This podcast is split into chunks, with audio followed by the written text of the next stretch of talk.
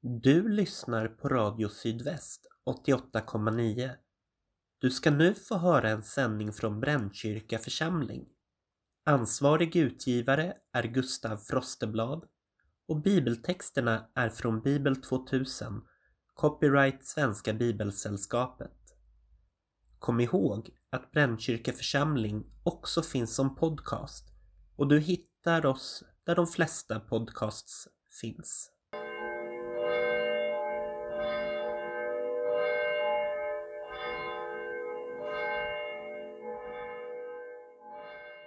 Jag heter Cecilia de Mendonça och är präst i Brännkyrka församling.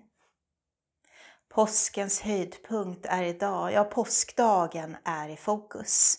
Låt oss lyssna till dagens evangelietext som är hämtad ifrån Markus evangeliets 16 kapitel. När sabbaten var över köpte Maria från Magdala och Maria, Jakobs mor, och Salome välluktande kryddor för att gå och smörja Jesu kropp. Tidigt på morgonen efter sabbaten kom de till graven när solen gick upp. Och de sade till varandra, vem ska rulla undan stenen från graven åt oss? Men så fick de se att stenen var bortrullad, den var mycket stor. De gick in i graven och såg en ung man i lång vit dräkt sittandes där till höger och de blev förskräckta. Men han sade till dem, var inte förskräckta, ni söker efter Jesus från Nasaret, han som blev korsfäst. Han har uppstått, han är inte här. Se, här är platsen där han blev lagd. Men gå och säg till Petrus och de andra lärjungarna, han går före er till Galileen. Där ska ni få se honom som han har sagt er. Då lämnade de graven och sprang därifrån darrande och utom sig och de sade ingenting till någon för de var rädda. När Jesus hade uppstått på morgonen efter sabbaten visade han sig först för Maria från Magdala, från vilken han hade drivit ut sju demoner. Hon gav sig iväg och berättade för dem som varit tillsammans med honom och som nu sörjde och grät. När de fick höra att han levde och att hon hade sett honom trodde de inte på det.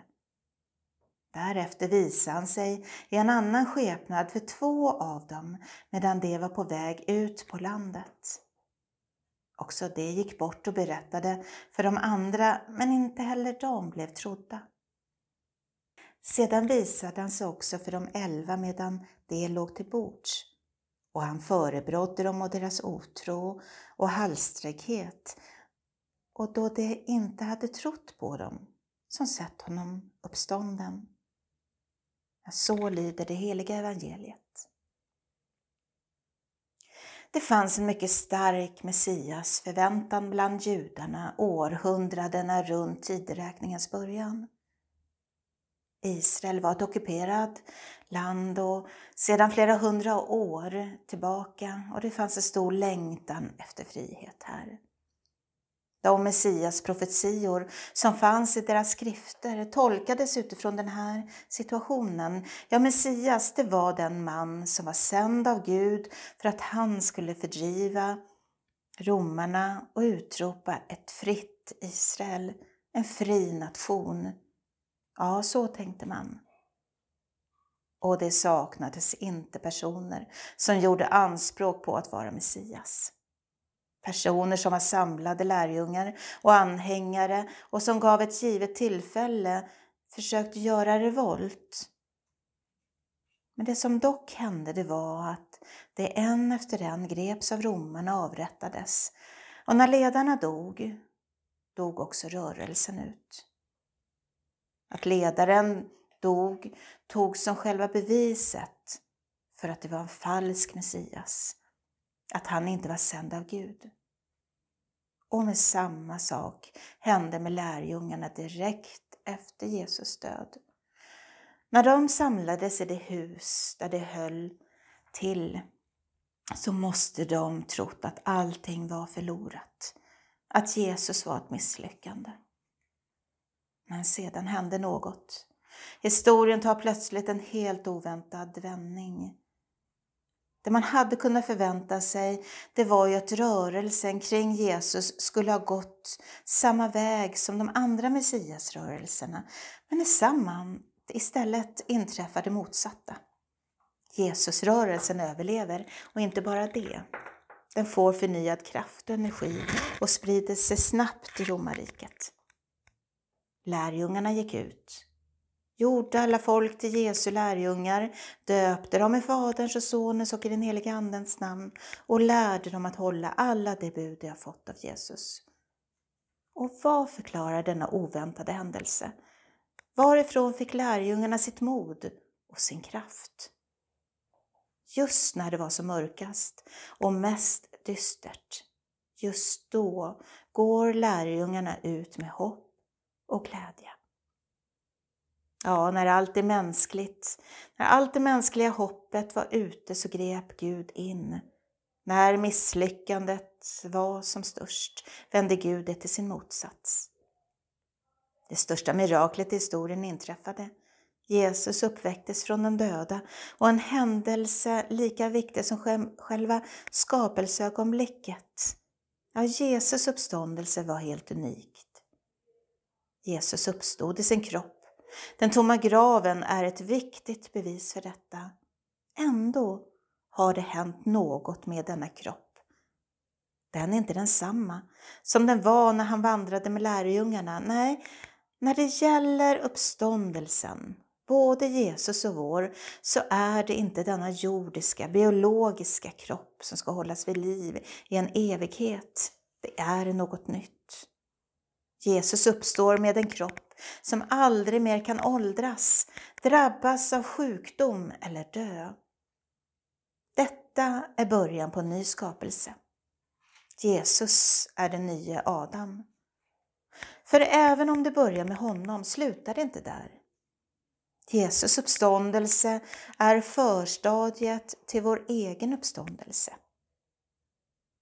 Markus, som vi följer i år, berättar om kvinnorna som kom med de välluktande kryddorna som de där och då skulle smörja in Jesu kropp med. Många av de avlidna blev balsamerade efter sin död för att vara välbehållna inför sin uppståndelse och vi kan ana att det även var för att slippa lukten av lik som är otrevlig, speciellt då man lever i varma länder. En fråga man kan ställa sig är varför Jesus visade sig för lärjungarna. Det är egentligen inte kopplat till uppståndelsen. I princip hade Jesus kunnat föra upp till himlen direkt ifrån graven. Men en grav som är tom hade inte övertygat lärjungarna.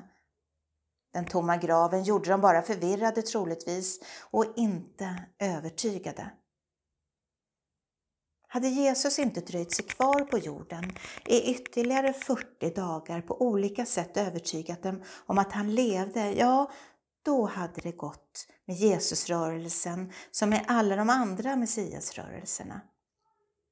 Så Jesus, han visar sig för dem, men bara för dem.